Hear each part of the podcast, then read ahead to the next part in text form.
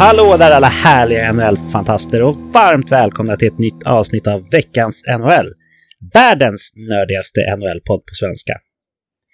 Ja, nu har ju ligan varit igång knappt två veckor och nog har det hänt en hel del. Själv har jag min eh, långvecka på jobbet här så det har varit mest jobb och eh, hockey för hela slanten faktiskt. Och jag, Patrik Andersson, har sedvanligt även denna vecka med mig David Quicklund. Hallå där David! Hallå där Patrik! Hur mår du och hur har din vecka varit? Den har varit bra. Det har väl gått lite så här oxveckornas tecken. Det har verkligen varit så här eh, Eh, ja, men lite som du beskrev det där. Ganska mycket jobb och eh, i övrigt inte så mycket innehåll egentligen. Så där, men det är väl lite den här, det är lite så här januari-lunk upplever jag. Eh, så att hoppas det kan gå mot lite mer, så Eh, innehållsfyllda här veckor. Eh, men, men det är väl lite så, man ska väl ha lite, lite statiskt eh, leverne i sitt liv också. Det har varit ganska mycket av den varan nu, eh, tror jag många känner, eh, såklart under covid-19-tiderna. Men eh, ja, så att eh, det är väl lite segt, men, eh, men eh, vi går väl som sagt, det är härligt att det liksom går mot ljusare tider, i alla fall utomhus och sådär. Ja, verkligen. Det har ju varit en match mellan våra lag i veckan, David. Ja, tyvärr var det igår här. Då pratade vi SHL. Jag antar att det är det du refererar till. Det var ju Färjestad som tyvärr slog mitt Leksand här med ett avgörande mål bara med några minuter kvar av ordinarie tid. Så att eh, mm, den var sur måste jag säga. Ja, det trodde jag faktiskt inte. Jag, jag hade nog kasserat in en förlust där. Färjestad har haft så himla dålig trend. Men vi spelar ju in det här eh, på söndagen och det är 24 januari idag och eh, du pratar ju om oxvecka och sådär. Det är väl allmänt eh, klassat som årets fattigaste dag, är det inte det? Ja, men det stämmer nog faktiskt. Så att, ja, det, det ligger något i det. Jag blev lite förvånad apropå det. Jag var, och liksom, köpte lite take away-mat och sånt. Och tänkte på restauranger och sådär och stödde dem i de här lite bistra tiderna. Men där var det faktiskt eh, oväntat mycket folk faktiskt på, på lokala restaurangerna här i, i Karlstad. Så att, eh, det blev lite förvånad faktiskt. Att, eh, men det är så, folk kanske också inte har gjort av med så mycket pengar utan man, man vill ha, se något liksom lyfta upp tillvaron med någonting och då blir det kanske take away-mat då. Ja, det kanske inte spenderades riktigt lika mycket pengar kring jul som det brukar heller i och med att ja, julafton såg inte riktigt ut som den brukar. Plus att ja, men i Karlstad till exempel, det är väl det är ändå en ganska stor del av invånarna som spenderar ganska mycket pengar i, i Löfbergs arena liksom, vanligtvis, som, som inte gör det nu.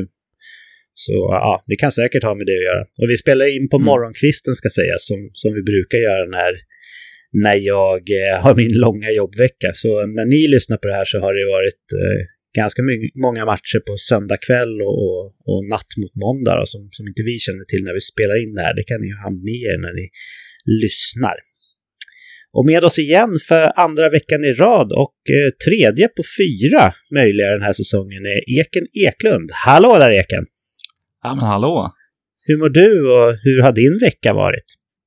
Jo, men jag mår alldeles utmärkt. Jag fick eh, ställa klockan, men såklart så vaknade man innan den. Så att det, det är livet med småbarn. Livet med småbarn min... och, och livet med podd, eller hur? Ja, precis. Mm. Frågan är vad som eh, väcker en tidigast på morgnarna framöver här. Ja, vi kan väl vara lite transparenta mot eh, lyssnarna här, så ska jag berätta att eh, när jag skickar ut körschemat som vi har, eh, liksom ett lite punktvis sådär vad vi ska prata om, på torsdagar så, eh, så brukar du se det lite som en högtid, Eken. Det är, det är en stor ära för mig som sitter och ändå plitar ner dem där. Det är kul att höra. Eh, du gillar att sitta och förbereda inför podd, eller hur? Ja, alltså det är ju fantastiskt. Bara få grotta ner sig och fördjupa sig ännu mer i det man inte tänker på är, är kul. Ja. Och sen att ta fram lite statistik och försöka hitta de här infallsvinklarna man inte tänker på i vanliga fall. Mm. Ja, jag är glad över din entusiasm i alla fall. Och eh, du passar bra in i gänget kan man utan tvekan konstatera. Jag har ju dessutom tävlingsinriktat som är gå tillbaka och lyssna på alla avsnitt här för att hitta hur man slår det i You Crash the Game. Ah, jag du tror är... att jag, ja, jag tror att jag har hittat det här sättet. Ja, du har hittat min svaga punkt eller? Ja, men jag har hittat det som du verkligen gör för att vinna. Det var något avsnitt där i början när du berättade att du blundar inför varje fråga. Aj, aj, aj. Det skulle jag nu... inte ha sagt. Osmart av mig där. Ja, så nu, nu är, har du inte en chans. Ja, nej, jag ångrar ju bittert. Jag kommer till och med ihåg att jag sa det. Det var väl ett och ett halvt år sedan eller någonting sånt där. Och eh, ja, det känns, det känns surt att ha avslöjat sin, eh, sin djupa hemlighet. Men ja, det är sant. När David börjar läsa frågorna, då sluter jag ögonen och eh, fokuserar helt och hållet på vad som kommer ur hans mun och visualiserar liksom framför mig en... Eh, ofta kan det faktiskt gå till så när man börjar prata om en spelare att det liksom kommer i så här kluster framför mig hur, hur, hur det ser ut och sen så helt plötsligt kan jag känna igen spelaren. Jag vet inte hur det går till, men ibland blir det så. Och självklart så har vi massor av lyssnare som är mycket, mycket bättre än mig. Men jag tror att vi gör så här att eh, vi stänger inledningssnacket här och eh, hoppar rakt in på veckans snabba puckar.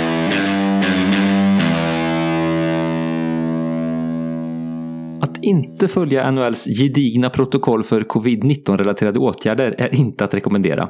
Det har Washington Capitals ryska stjärnor Samsonov, Orlov, Kuznetsov och Ovechkin fått erfara den hårda vägen den senaste veckan. Efter att ha hängt tillsammans på ett hotellrum utan rätt skyddsåtgärder straffas nu ryssmaffian. Fyra matchers avstängning och dryga böter blev resultatet.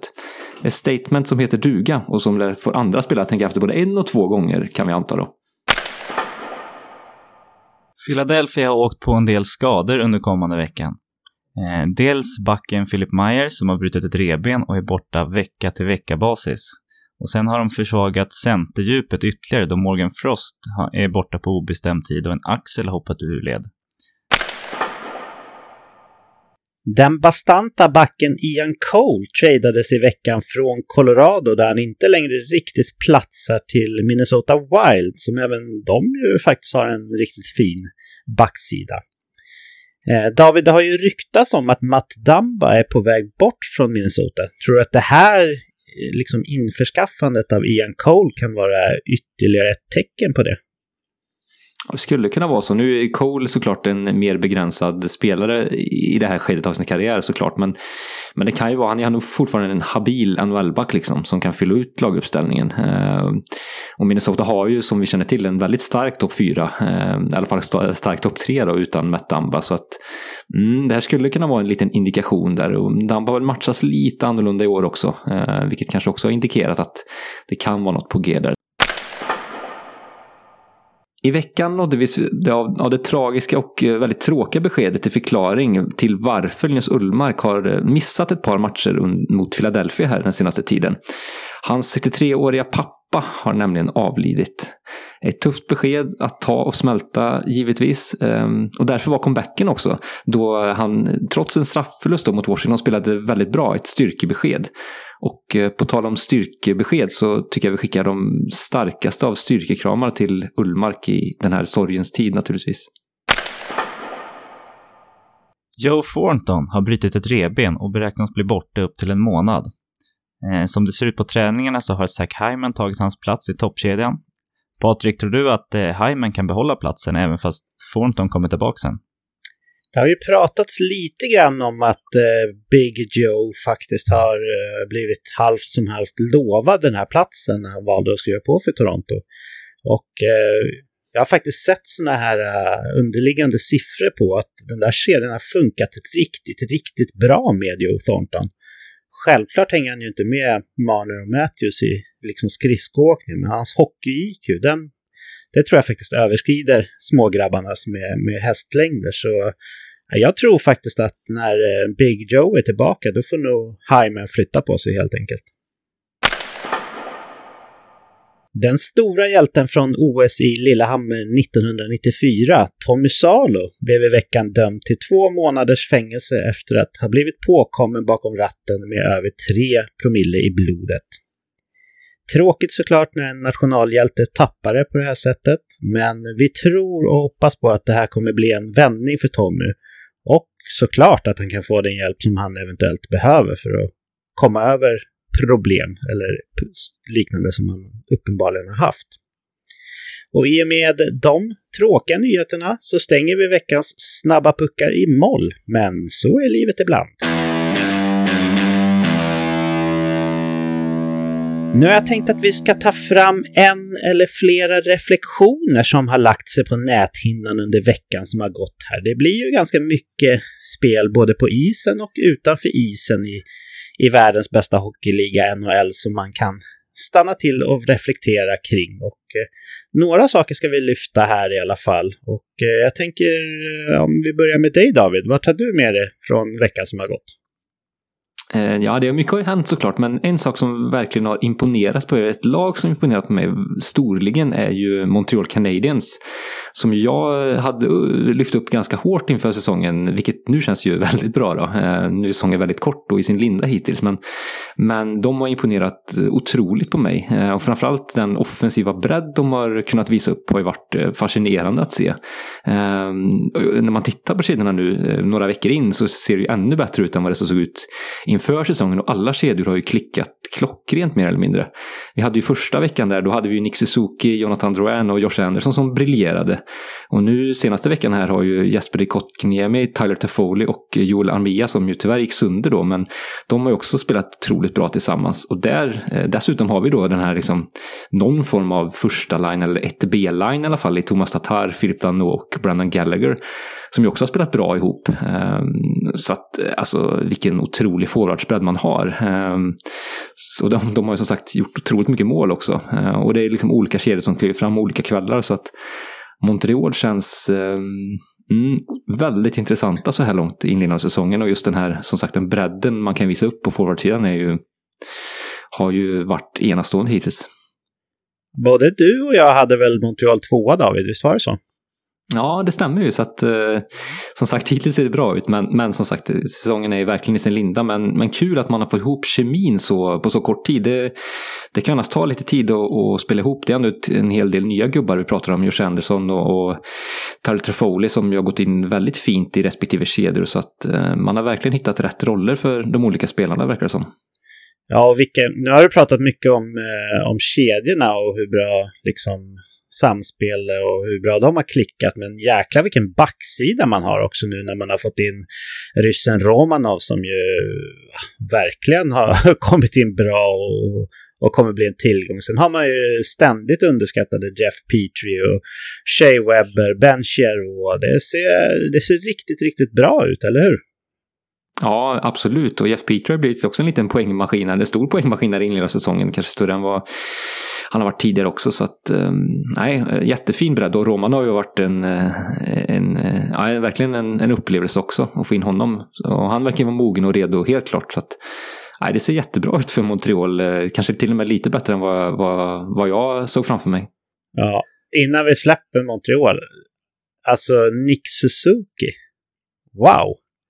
Jag tycker verkligen, ja. jag har sett ganska mycket Montreal och som han spelar nu är, är han ju en av världens tio bästa centrar. Eller tar jag i så att jag spricker David?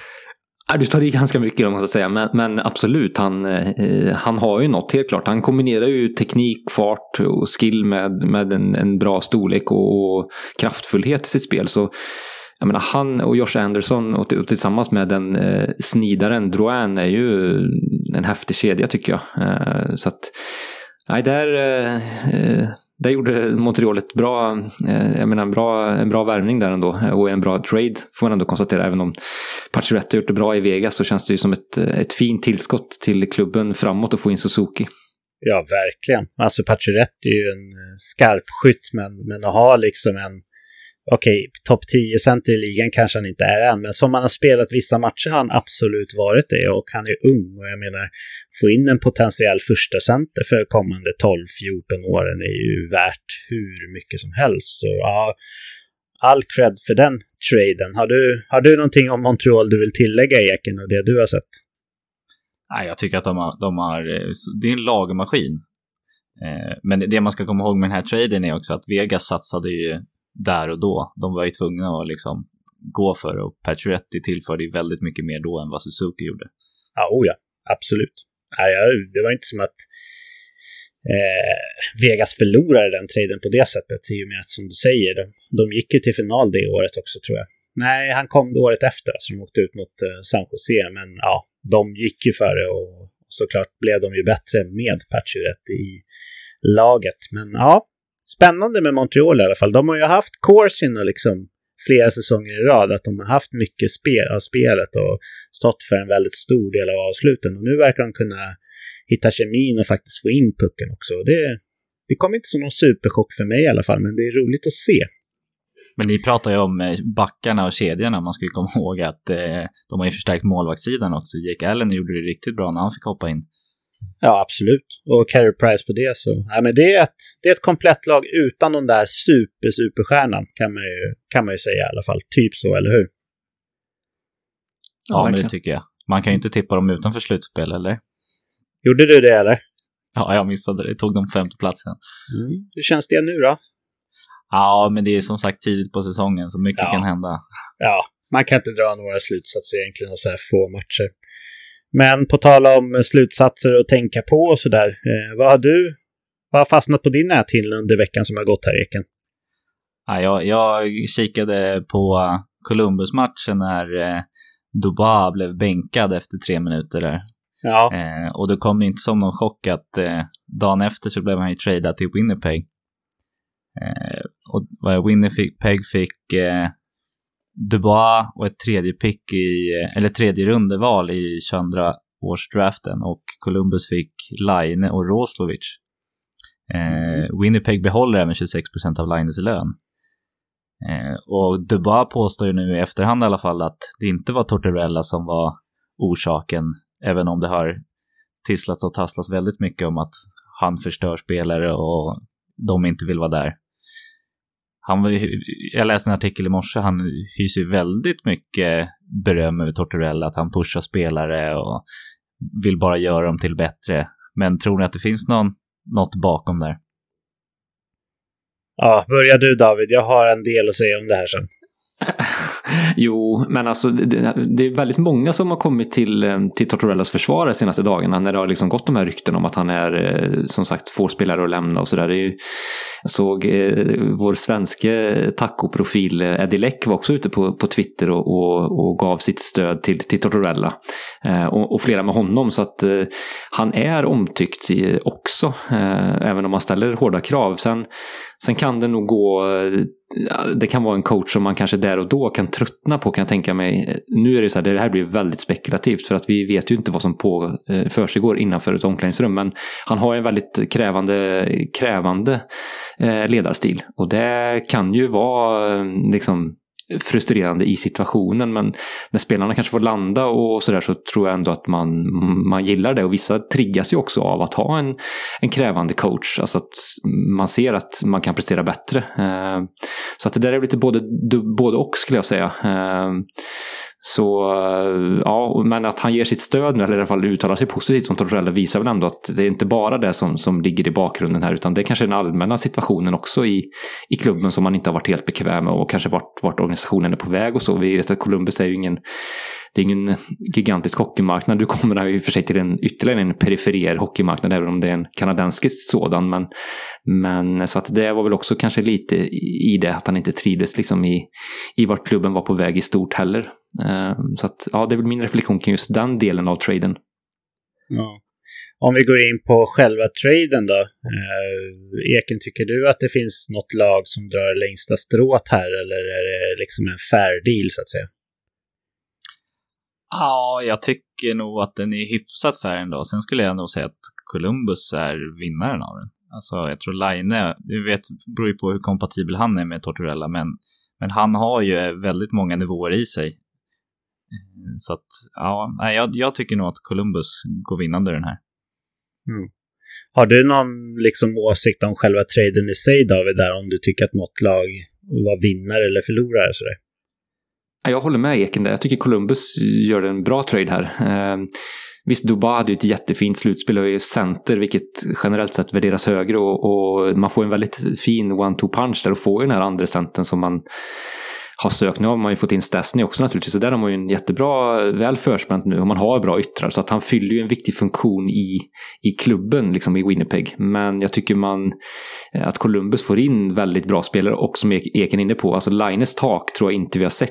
Uh, han har en högre potential och uppsida att göra ännu mer än vad jag sett av än vad jag tror att Dubois har. Uh, mm. Dubois är en väldigt stabil tvåvägscenter men han har ju inte den här liksom Eh, superstjärne-auran som, som faktiskt Line eh, har fortfarande möjlighet att, att utväxla något mer av. Så att mer spännande för Columbus tycker jag i det här.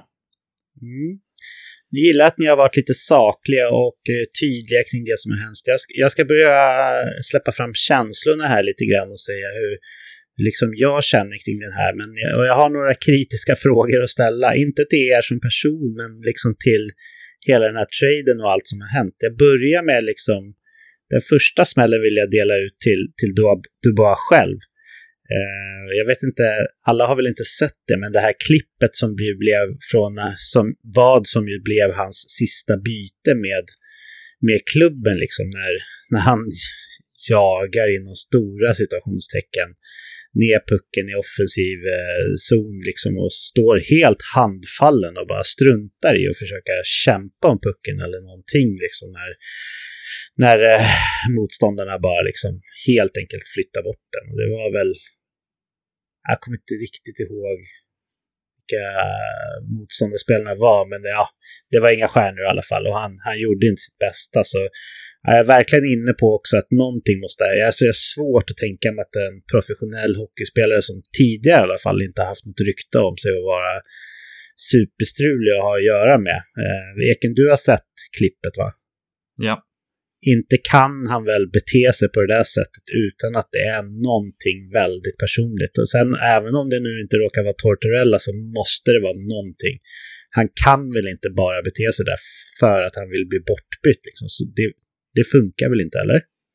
Nej, och det känns som att det gick väldigt fort från att liksom de gick ut och sa så här, ja men vi, nu, han signade för inte alls länge sedan och sa vi kommer, jag vill ändå bort, men det kommer att ta lite tid och försök hitta någonting. Så att de, de var ju väldigt ute med att så här, det här kommer att ske, men det kanske inte kommer ske i år till och med. Till att helt plötsligt var det liksom, ja, det kommer ske inom en dag.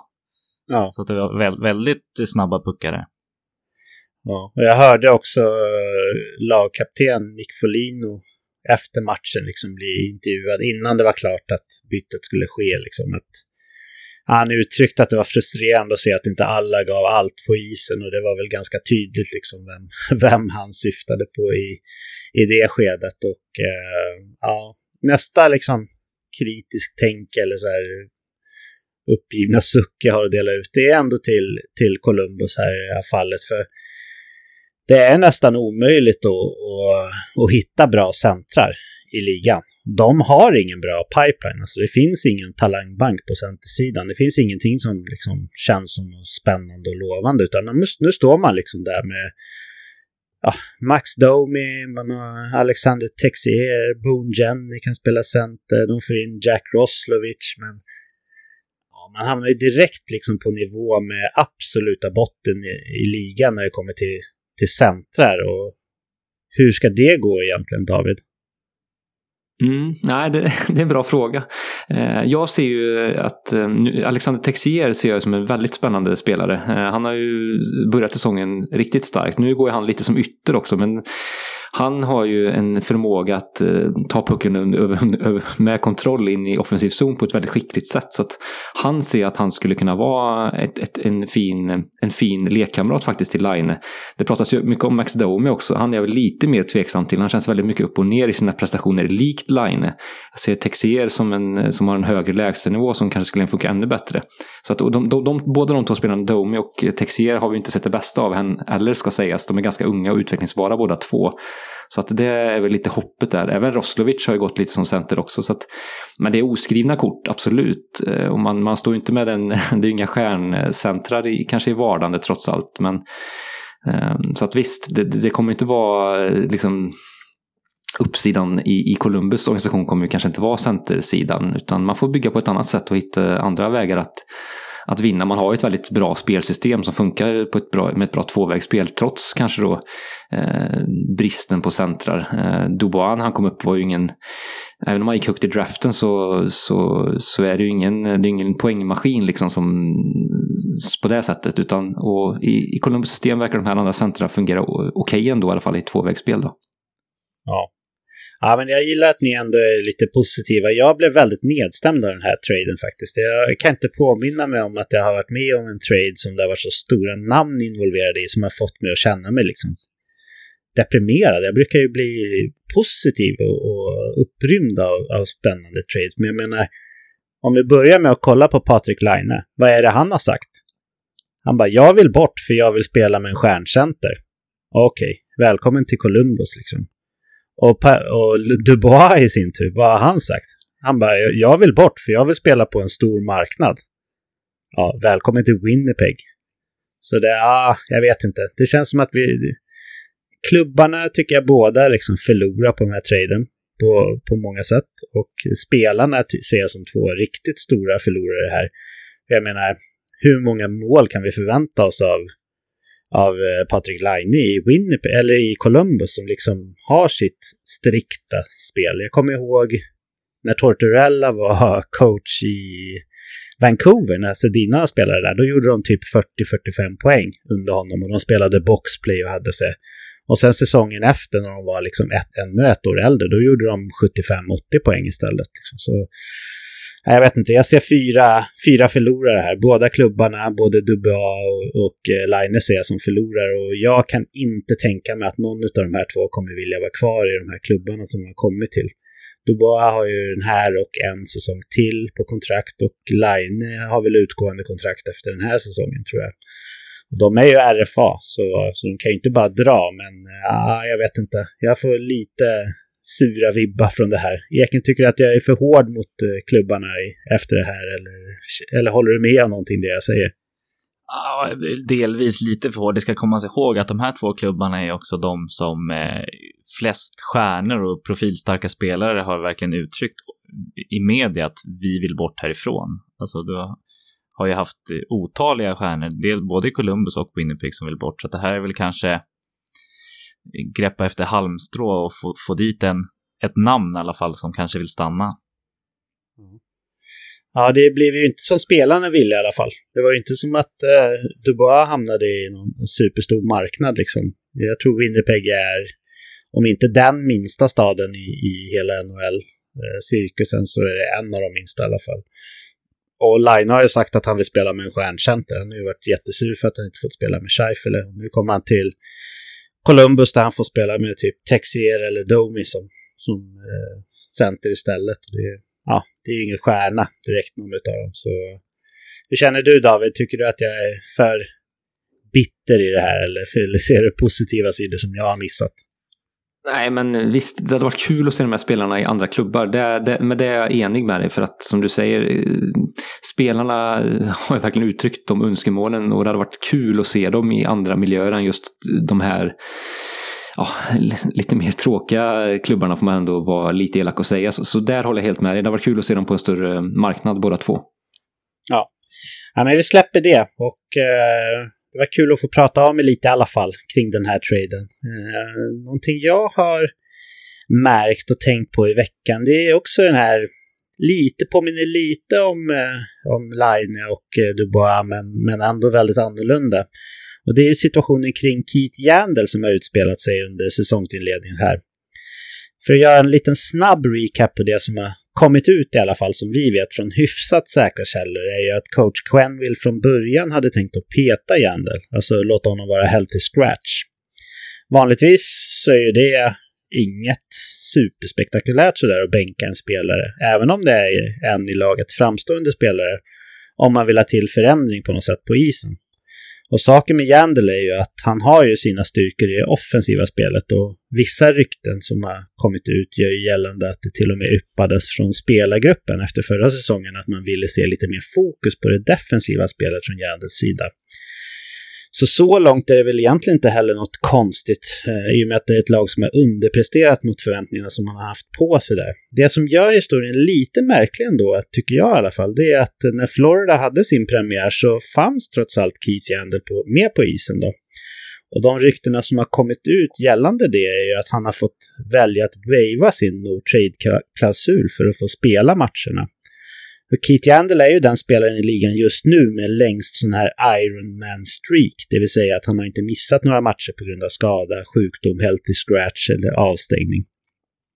Hans streak är uppe i över 860 matcher, vilket såklart är imponerande. Första matchen i den här streaken var redan i mars 2009 och eh, det har också visat sig, tycker jag, man såg det ju även med den här uh, Anaheim-spelaren som blev avstängd för något år sedan. Jag kommer inte ihåg vem det var riktigt, men då blev det också livat. Och då har man i alla fall sett att sådana här Ironman-streaks är någonting som spelarna sätter väldigt mycket stolthet i. David, om jag frågar dig först, tror du att det stämmer att Jandel har fått wava sin no trade-klausul för att få spela matcherna och eh, om det stämmer, vad tycker du i så fall om det? Ja, ingen rök utan eld. Det låter lite konstigt. Det låter verkligen som ett ultimatum och ett, ett hårt sätt att göra det på.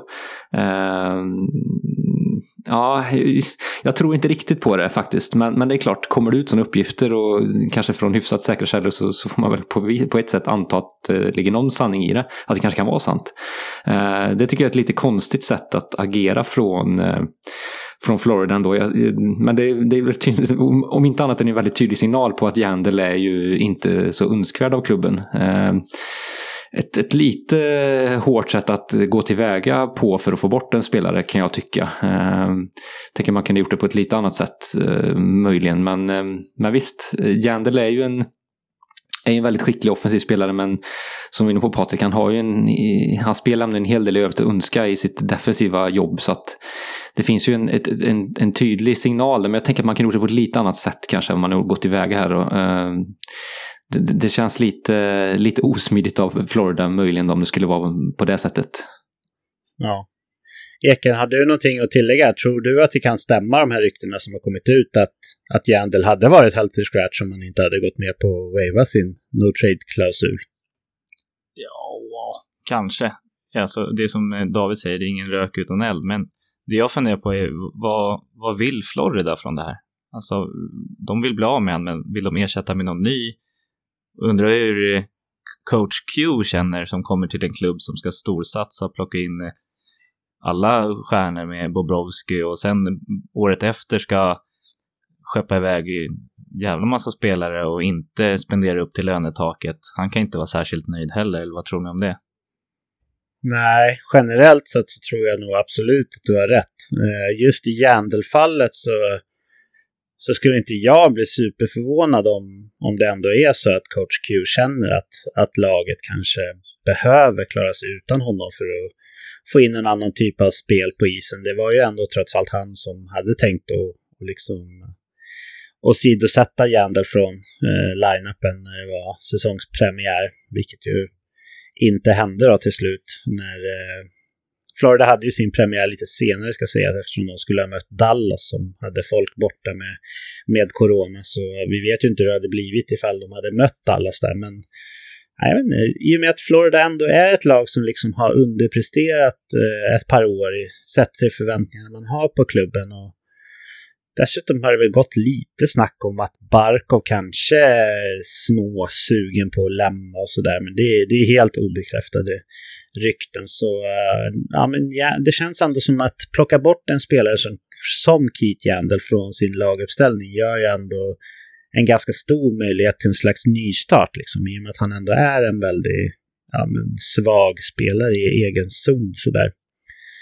Eh, vad tror du om det, David?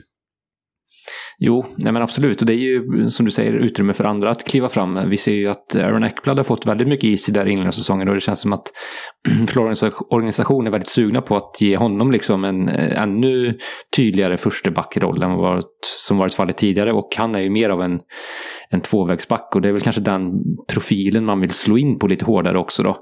Eh, man släppte ju också Mark, eh, eller Matheson här tidigare mm. och det var också en back som hade ja, ganska stora defensiva brister skulle jag säga. Så att eh, man vill väl kanske ändra sitt, sitt backlagbygge lite grann här då.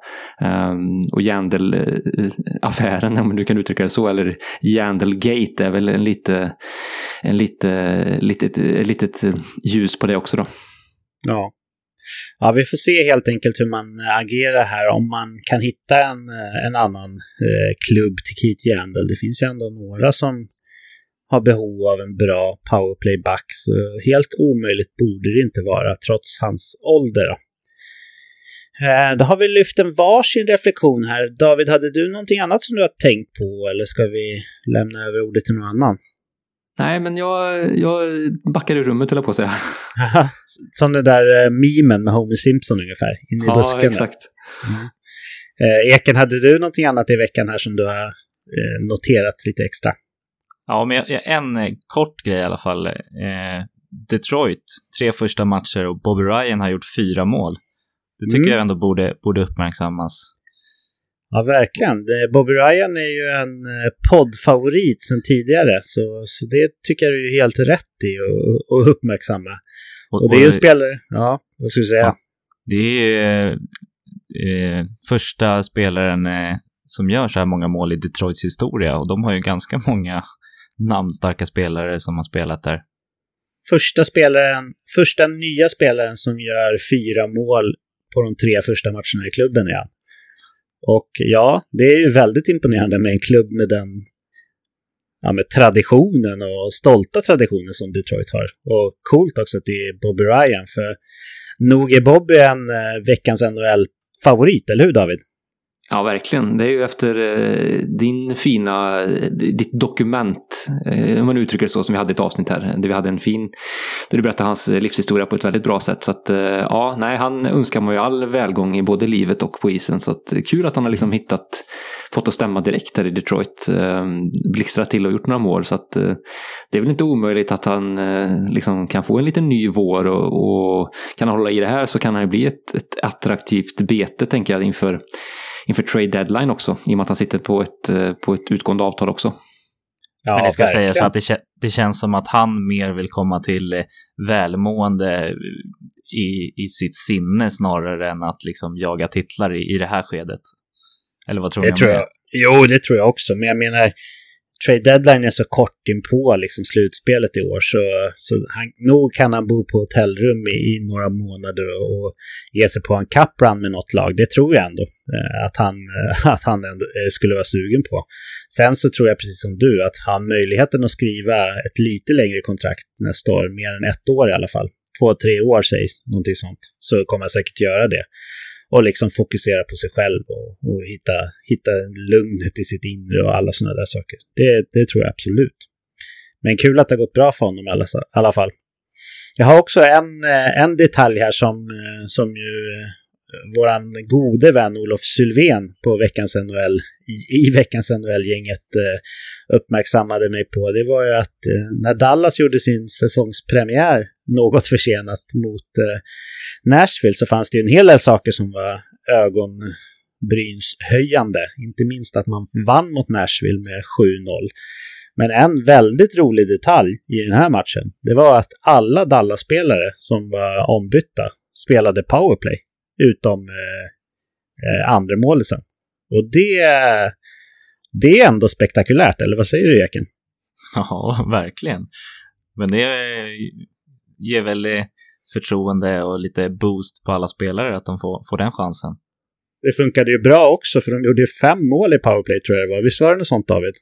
Ja, det stämmer och man fick då stämma rejält där. Eh, men det kan också vara, jag tänker så här, eh, man har inte haft något träningsmatchande heller utan eh, det här blir liksom första testet lite grann och just att man, man kanske ser det här som ett test och nu ryktar man åt sig en ganska rejäl ledning snabbt också då så då passar man kanske på att liksom testa lite olika spelare i lite olika miljöer i just powerplay. Mm.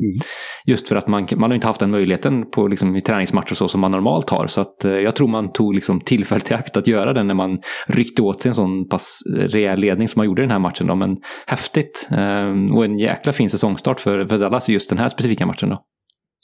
Tror du att det kan ha hänt förut någon gång, David? Jag, jag, kan inte se att det kan ha gjort det faktiskt. Eh, jag har mm. ingen eh, uppgift på det, men det känns väldigt osannolikt, eh, måste jag säga. Det är ju nästan så att man inte tror att det har hänt nu. Nej, men det, det har det. Vi får helt enkelt eh, fejsa den sanningen och eh, konstatera att alla utespelare i Dallas spelade powerplay i 7-0-segern mot Nashville. Så då, eh, om vi avslutade snabba puckar med moll så kan man ju ändå säga att när vi avslutar reflektioner här så gör vi det i dur och hoppar vidare.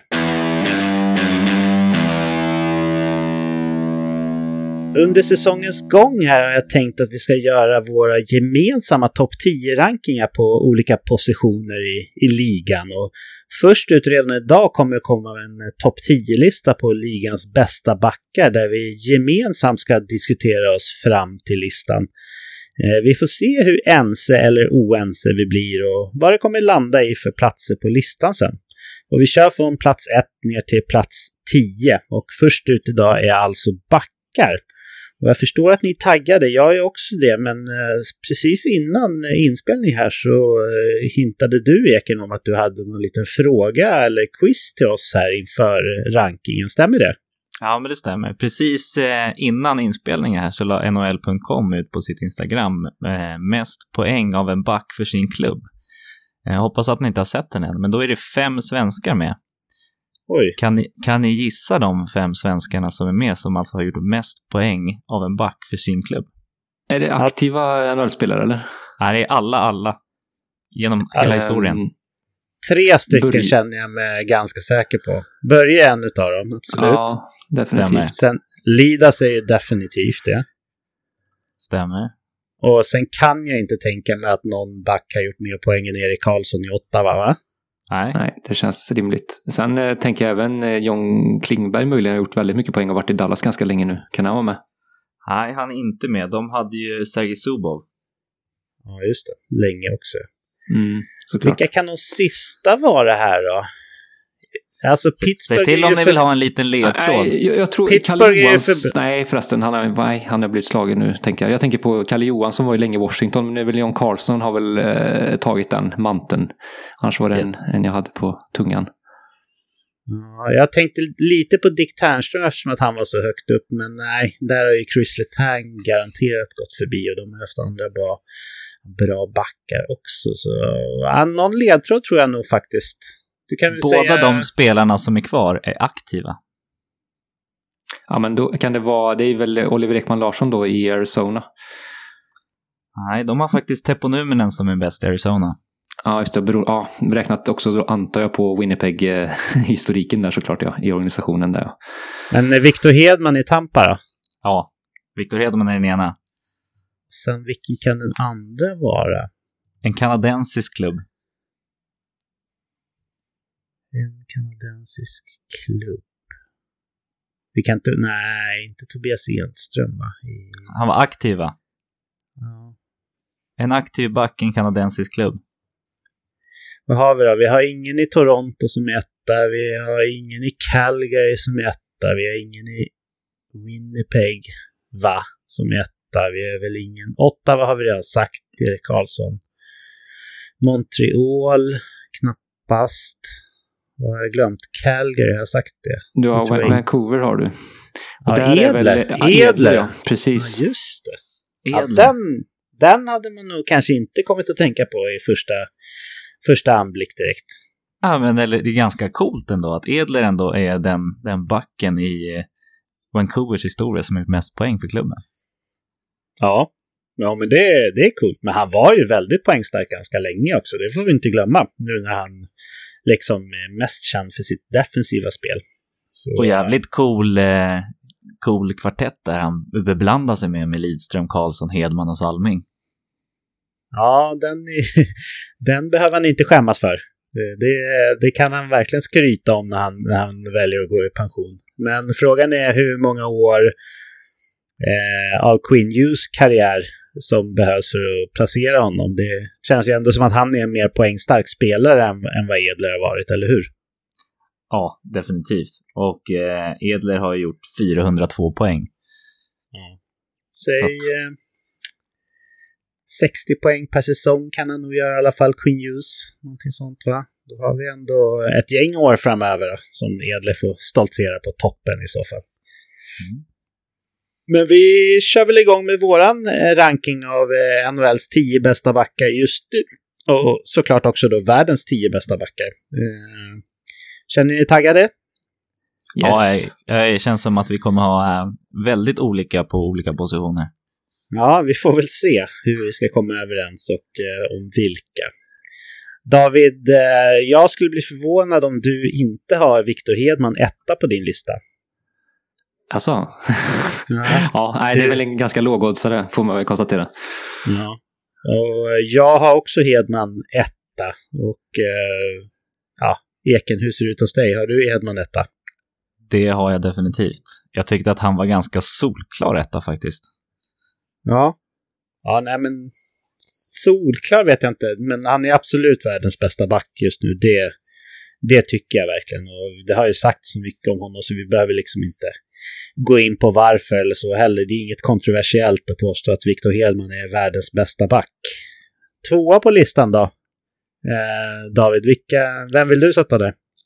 Ja, men där valde jag att sätta eh, Roman Josi faktiskt, eh, som ju under fjolsäsongen var en, eh, som vi kommer ihåg, en dominant i Nashville Predator som ju hackade ganska betänkligt i övrigt så stod ju han eh, väldigt mycket ut och, och ledde styrkorna på ett eh, väldigt förtroendeingivande sätt, både offensivt och eh, defensivt. Så att han är ju en riktig sån, en riktig härförar-aura. Eh, likt Hedman lite grann, fast de har ju lite annorlunda approach och lite annorlunda eh, kroppshydda om inte annat. Men, eh, men han, liksom Hedman, har den här majestätiska eh, draget i sitt spel där han kan ta upp pucken och vara en dominant när han kommer med fart genom mittzon och, och kommer in över offensiva blå och sådär. Så att eh, han är otroligt skicklig tycker jag. Eh, också tagit ytterligare kliv tycker jag nu när han fick C1 på, på bröstet i, i, i, i klubben. Så känns som att han har tagit ännu mer ansvar. Så att, nej, Jose är otroligt viktigt för sitt lag också. Så att eh, jag tycker han bör rankas högt här. Mm. Överlägset flest eh, controlled zone entries hade han eh, i offensiv zon förra säsongen. Och det, det kan man inte ta bort från honom. Och jag har honom också tvåa på min lista, så eh, här kommer du bli överkörd, Eken, om du har valt någon annan som din tvåa. Men hur ser det ut? Hade du velat haft Josi där eller har du något annat namn? Nej, jag har faktiskt Josi och, och, ni har ju tidigare jämfört honom med Roger Federer i, i podden, så att eh, med, den, med den titeln så kan man väl inte komma annat än på en hedrande andra plats här. Nej, verkligen. Det, det är en smickrande jämförelse också, ungefär som Edler känner sig säkert. Men, men det ska komma eh. ihåg att, att Josi har faktiskt stuckit ut i Nashvilles backuppsättning och backuppsättningen de har är inte dålig. Alltså, de har både Ekholm, Ellis och han stack ut även när Subban var där, så jag, jag tycker att han, han är väldigt, väldigt välförtjänt. Ja. Ja, han var inte fy skam när Webber var där heller, fast han var relativt ung. Så nej, han är välförtjänt tvåa. Och vi har honom alla tre på andra plats, så det är inget snack om saken. Sen eh, får vi se då om problemen börjar hopa sig här på, på kompishimlen eller om vi fortsätter vara lika ense. Eh, David, du får nästan, fortsätta. Jag kan nästan utlova att här kommer det att diffa. Du har Fredrik Claesson trea, eller? ja, nästan i alla fall. Mm. Ja, men, eh, ja, men vi börjar som vi har gjort innan då. David, vem, vem skulle du vilja ha på tredje plats om det bara var din lista?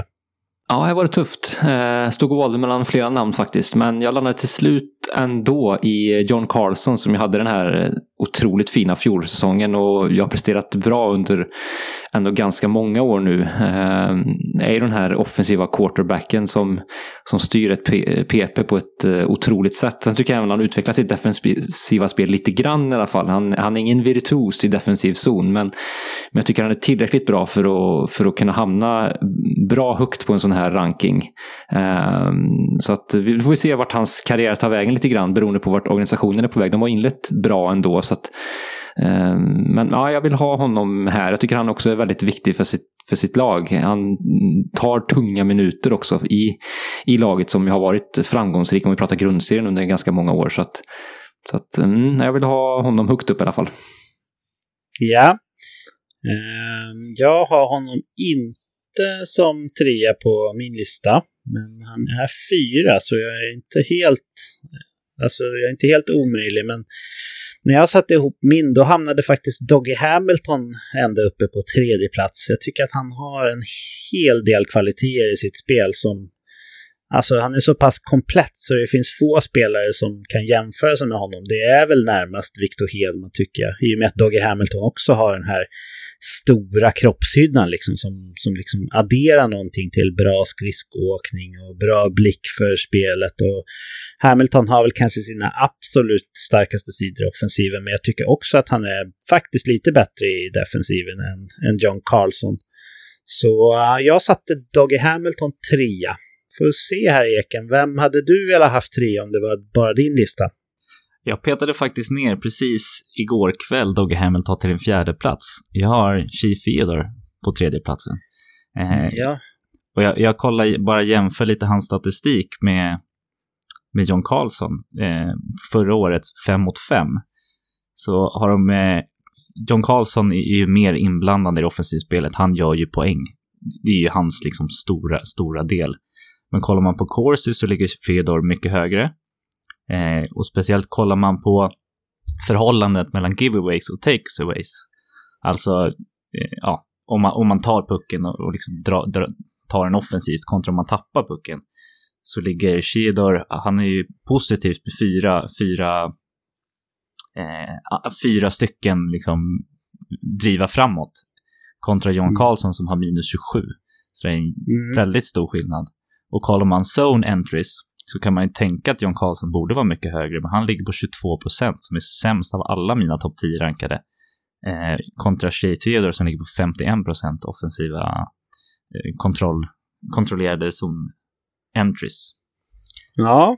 ja, men spännande. Då har vi tre olika namn här och eh, ja, alla vi har väl med John Carlson på, på sin topp 10-lista i alla fall. Ja, alla har väl med Doggy Hamilton. Ni får säga till om det inte stämmer. Har, jag har med Shay Theodore på min lista. Har du med Shay Theodore på din topp 10-lista, David? Nej, jag har faktiskt inte det. Jag hade honom, ja, han var med i diskussionen men föll ur i sista stunden på sig. Så jag är inte med honom alls faktiskt. Nej. Eh, då kan vi nog räkna bort Theodore på vår gemensamma tredje plats i alla fall, Eken. Så står det mellan Hamilton och eh, Carlson. Jag har som sagt Carlson 4, så det är inte helt out of picture för mig att sätta honom trea. Men jag tyckte att jag hörde att du hade Hamilton 4, va? Eken, ja. stämmer det?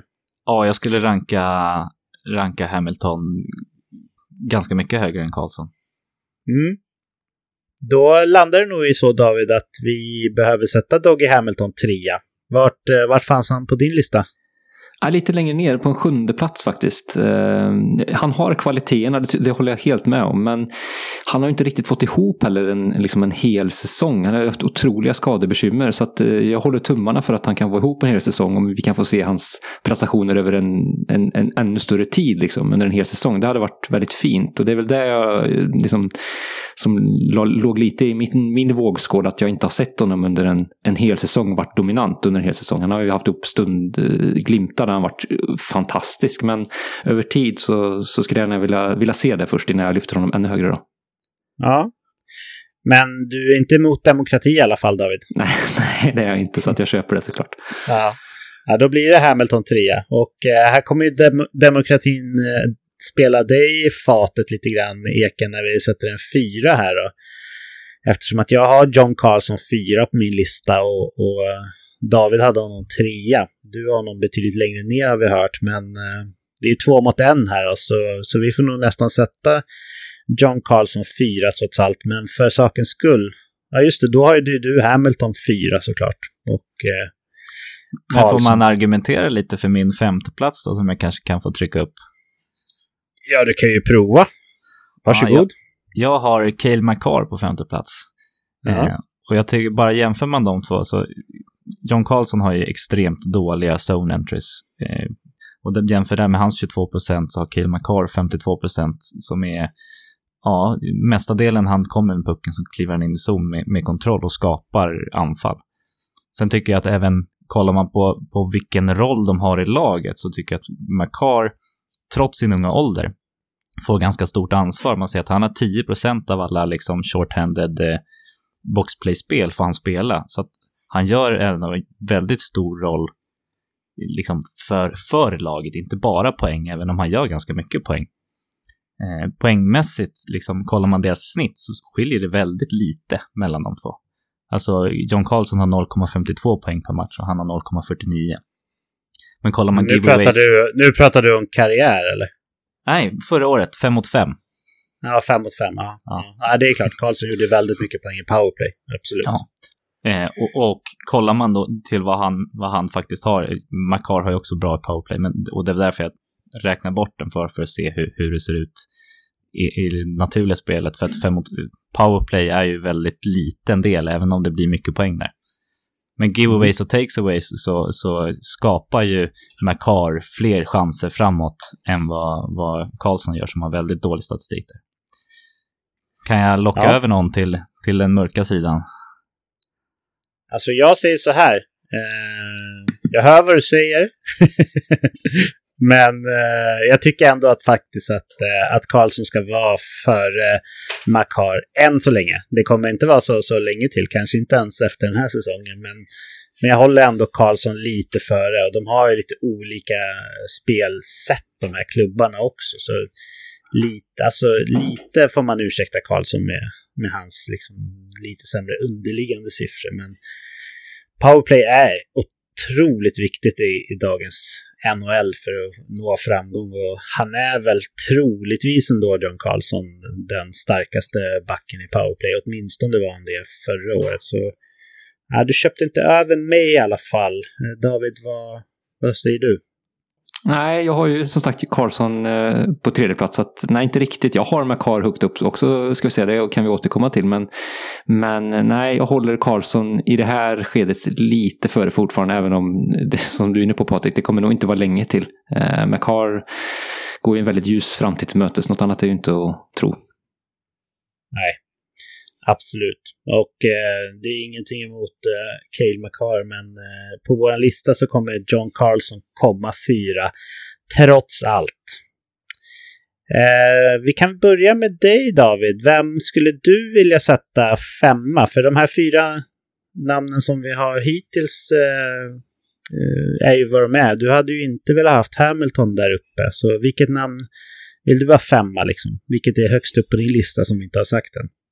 Nej, det är faktiskt eh, Cale McCarr. Eh, så att jag har honom faktiskt på en fjärde plats eh, så pass högt upp ändå. Så att jag har faktiskt honom precis efter John Carlson. Så att det var en ganska tajt diskussion även internt i mitt lilla huvud här mellan de två kring tredjeplatsen. Men, men där är väl också liksom arbetsprovet. Visst, han hade en makalös fjolårssäsong där han vann Calder Trophy och presterade ju fantastiskt bra. Men liksom jag är några av de andra här lite unga backarna, jag vill se lite mer då innan jag ska lyfta upp dem på liksom en, en Norris-nivå. Eh, eh, så att eh, därav att jag ändå eh, satte honom på en, på en fjärde plats men som ju är väldigt högt då. Och lite som Eker inne på, han, han har ju en positiv inverkan på, på Colorados spel även utöver powerplay och har ju varit en injektion i, i klubben liksom. Så att eh, trots sin unga ålder så är han ju dominant liksom. Ehm, så att eh, han, eh, han ville ha högt upp alltså. Eh, så att jag har honom på en fjärde plats på min lilla lista då. Mm. Och jag har Cale Makar sexa på min lista, vilket ju ändå får se, sägas är otroligt imponerande med den korta karriären han har. Han har ju spelat en hel grundserie, eller inte ens en hel. Förra säsongen blev ju avbruten. Så, så det kan vara lite tidigt, men, men ja, jag har honom också väldigt högt upp. Jag har honom sexa. Den jag har femma på min lista som som ju jag hade velat haft här, det är Alex Peterangelo faktiskt. Men jag förstår med, med namnen som eh, Eken har nämnt här med Theodore och Makar att eh, och dessutom att du har Makar 4 där David, så blir det svårt för mig att lobba in honom och jag har ingenting emot att sätta Cale Makar 5. Jag förstår Eken, du hade helst haft Shay Theodore nu eftersom att han är kvar högst upp på din lista, men det känns okej okay med, med Makar 5 va, trots allt. Ja, det tycker jag. Ja, då är det dags för sjätteplatsen och vi kan ju lugnt konstatera att Eken kommer vilja ha Shay Theodore här. Och jag har ju med Shay Theodore på min lista. Jag har honom nia på min lista. Eh, men du hade inte med honom alls va David? Nej, det stämmer. Eh, jag vill instämma i din hyllningskör till ändå som du drog lite kort där, men Alex Pietrangelo har jag på, på femte plats på min lista. Så att han skulle jag gärna vilja ha, ha ganska högt upp, liksom du då, Patrik. Ja. Ja, då, eh, då kommer vi göra dig besviken här Eken. Då blir inte ens Shay Theodore bästa Vegas-backen här. För att både jag och David vill ha, vill ha Peter Angelo eh, sexa på vår lista blir det ju nu då. Så hur känns det? Vill du argumentera ytterligare eller är du fine med det? Har du med Nej. Peter Andrew på din topp 10?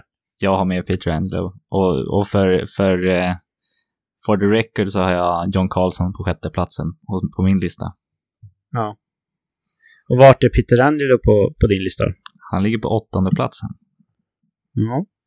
Ja, men då är det inte så långt ifrån ändå sjätteplatsen som det blir då. Vi summerar det här sen till slut så, så kan man väl få dra sin egen lista också då, bara for the fun så att säga.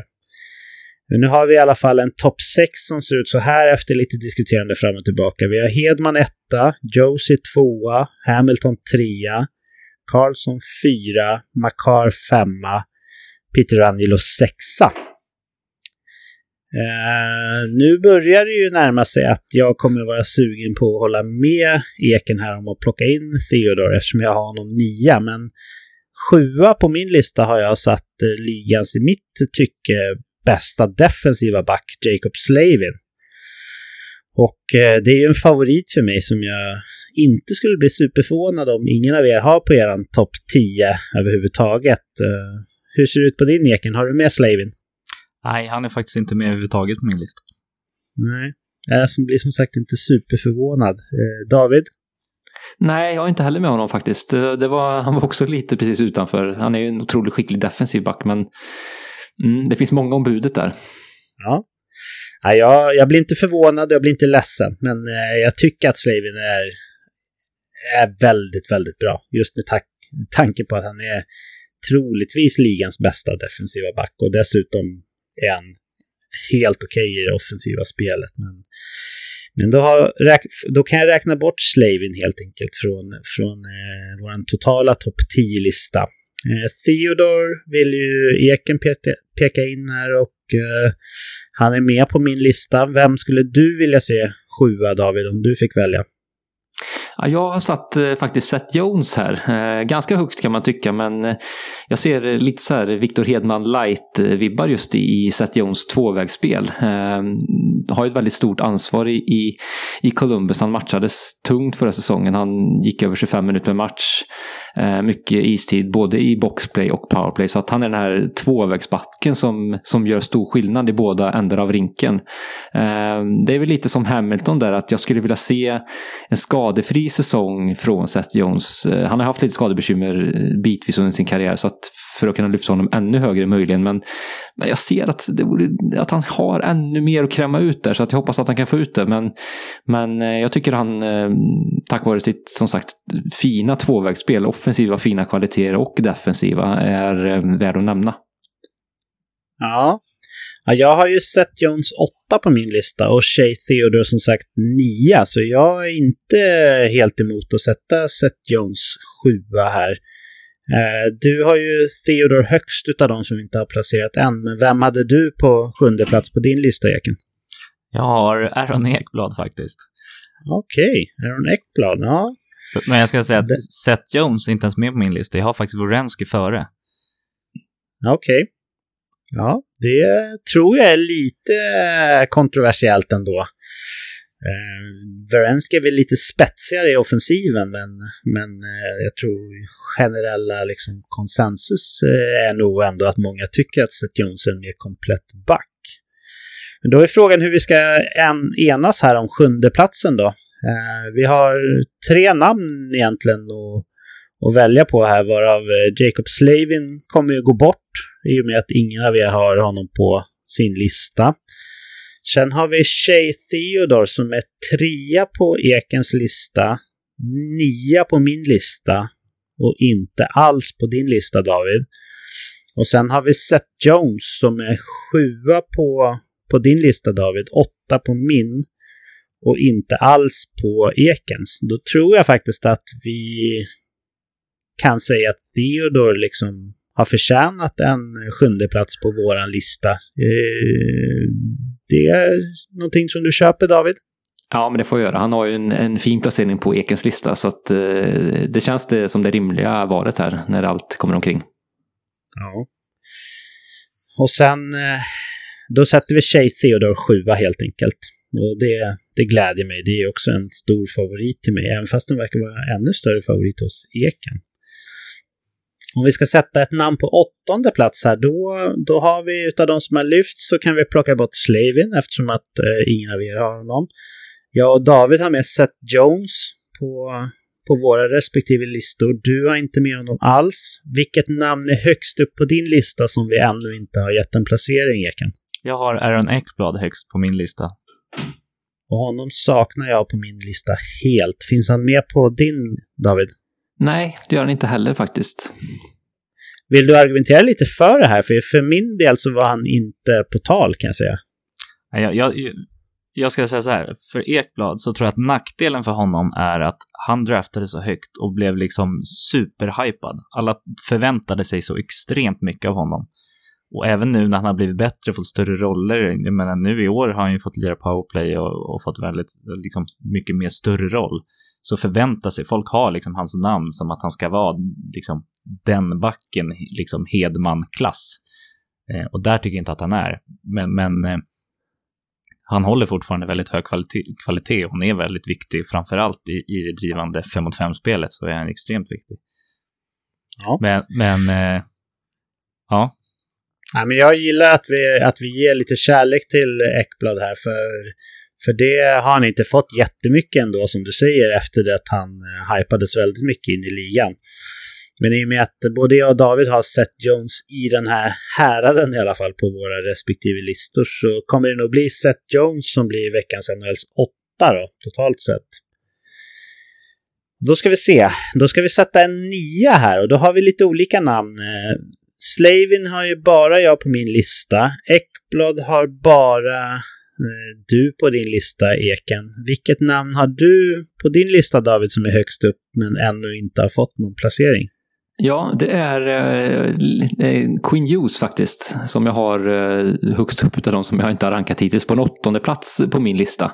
Eh, liksom Makar så hade han ju en fantastisk fjolårssäsong och växte mer och mer under säsongens gång tyckte jag på ett, på ett väldigt fint sätt. Han kom in som en, eh, ja, i början kände man att ja, men det här är en, en eh, skicklig back i powerplay framförallt, men han fick ju större och större ansvar ju längre säsongen led i, i olika situationer och gjorde det med den äran tycker jag. Så att, Ehm, nej, väldigt spektakulär samtidigt som han är effektiv. Så där har vi också, liksom i Macars fall, ju en back som, eh, som vi kommer nämna i ännu högre nivåer inom bara något, eller ett par år här så, så känns han som en, som en Norris-kandidat till och med. Ja, Ja, jag, gillar, jag gillar verkligen Queen Hughes och jag har honom också på min lista. Jag satte honom tia på min lista så han finns med på våra båda listor. Uh, hittar vi Queen Hughes på din lista, Eken? Han borde inte få plats där nästan, va? Ja, men han, han knep en sista tionde plats. Jag ska säga att jag, jag, kollar man hans statistik, både zone entries och zone exit, så har han väldigt bra siffror. Sen så slarvar han bort lite puckar, han är fortfarande lite valpig i sitt spel, men, eh, men det förväntas. Det är ju, han är precis ny i karriären, så att han kommer ju bara att bli bättre. Men kollar man på hans siffror så ser det ju positivt ut. Ja, Ja men härligt, då har vi ändå en spelare som vi alla tre har med på, på listan här. Då sätter vi Queen Hughes 9 helt enkelt. Och det ska bli spännande att följa han och Makar och eh, Miro Heiskanen och Rasmus Dahlin, den här nya generationen av förmodade superstjärnor från backplats framöver. Men de är ju väldigt unga fortfarande så det är imponerande att vi, åtminstone vi rankar dem så här högt. Nu har vi en ganska tuff uppgift känner jag killar framför oss här. Uh, vi ska bestämma vem som ska vara tia och jag tror inte det finns något namn som vi alla har med på, på listan och kanske inte ens finns något namn som två av oss har med på listan. Uh, du har väl Ekblad och uh, hade du Werenski också på din topp 10, Ekan? Yes, det stämmer. Ja, och vem, tog, vem tog vi på åttonde platsen förresten? Seth Jones. Var inte han sjua? Nej, sjua blev Shay Theodore till slut. Ja, ah, just det. Så du, så du ja. fick honom Bra. Du fick honom i alla fall hyfsat högt upp. Men eh, du har Ekblad och eh, Sam Verensky. Du har inga fler namn på din topp 10 som inte har fått en placering, va? Nej, det är de två. Och jag har då Jacob Slavin och eh, David, du har jag har eh, två spelare som inte har nämnts som eh, jag har kvar på, på min interna nio och tionde plats. Eh, och det är Miro Heiskanen och Chris Letang faktiskt, som inte jag har nämnt. Som har letats in på min lista. Men varav Heiskanen är rankad nia då, så att det är väl han jag får pocka på närmast då för tionde plats på vår lista. Ja, Okej, okay, då ska jag säga lite spontant då. Utav de här namnen, eftersom att eh, ingen har, det finns inget namn som liksom förekommer på två listor här. Jag har ju då Jacob Slavin sjua på min lista. Hur högt hade du Ekblad på din, eh, Eken? Jag har Ekblad på sjunde plats. Du har också honom sjua.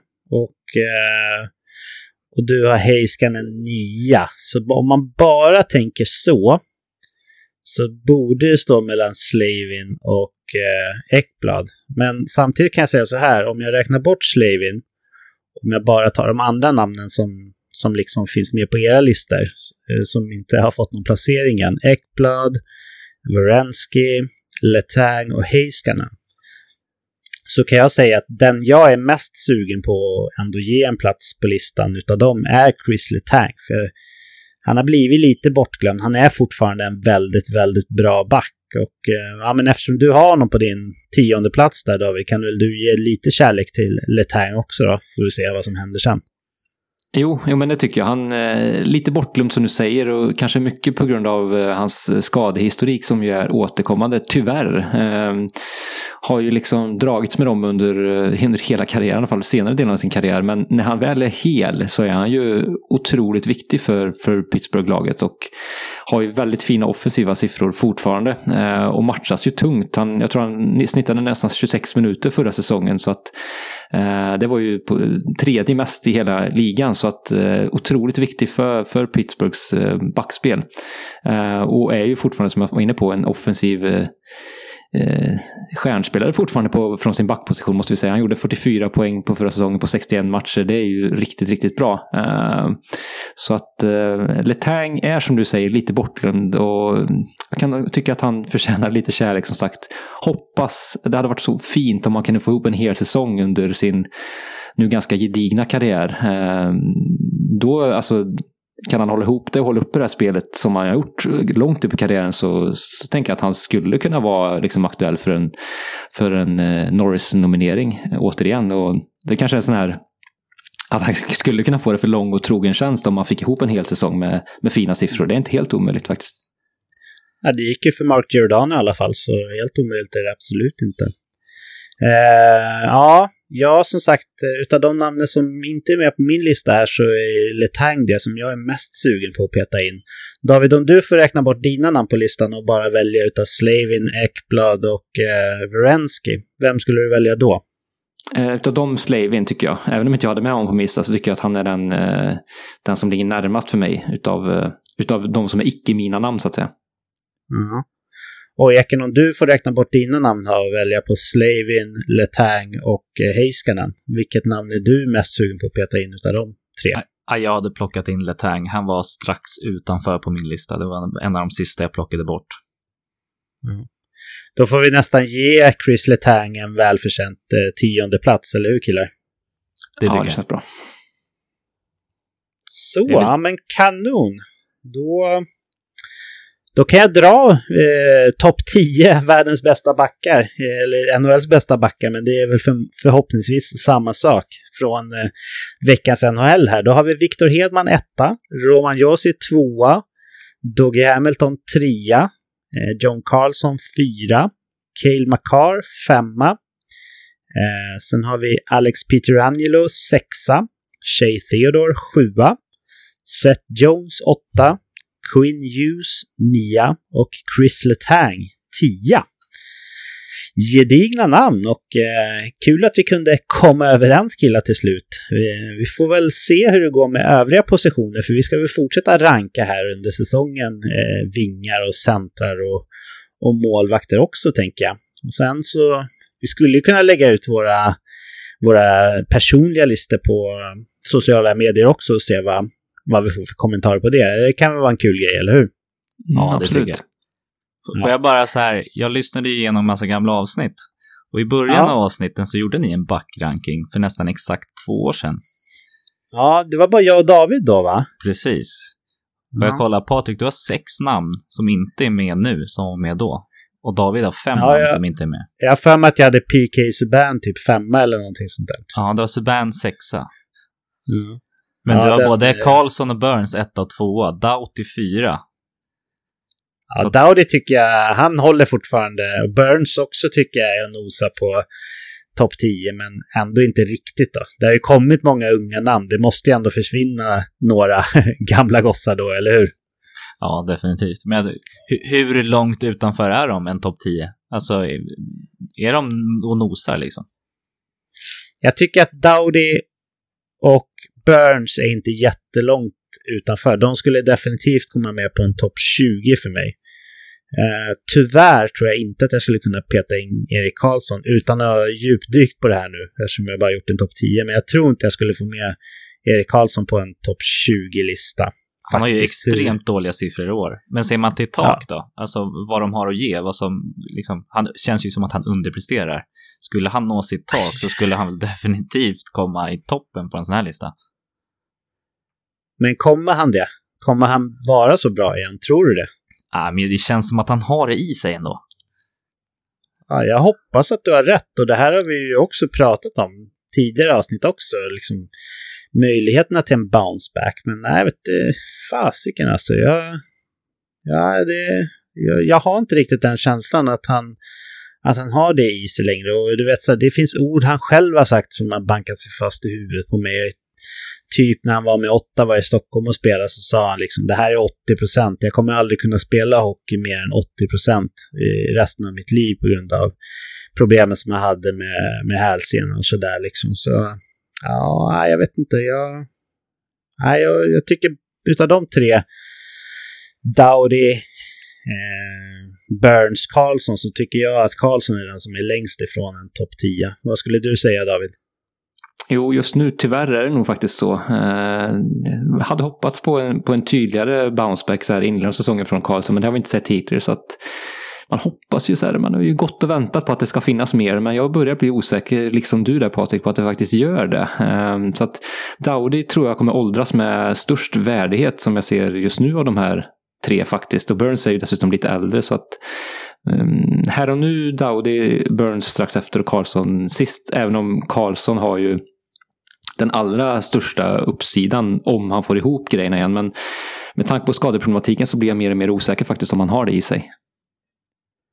Ja, ja jag, samma här. Jag tvekar lite på det faktiskt. Men du, du tror på det ändå, Eken, eller? Ah, jag skulle säga att han har högst uppsida om han faktiskt skulle... Jag tror att han har det i sig fortfarande. Det ska bara komma ut. Men, men eh, det känns som att han är längst ifrån sitt tak av de vi pratar om. Doughty känns ändå som att han är ja, men ganska bra och att det finns inte riktigt så mycket mer att ge. På Karlsson känns det som att han är nästan på golvet. Han kan nästan inte bli sämre.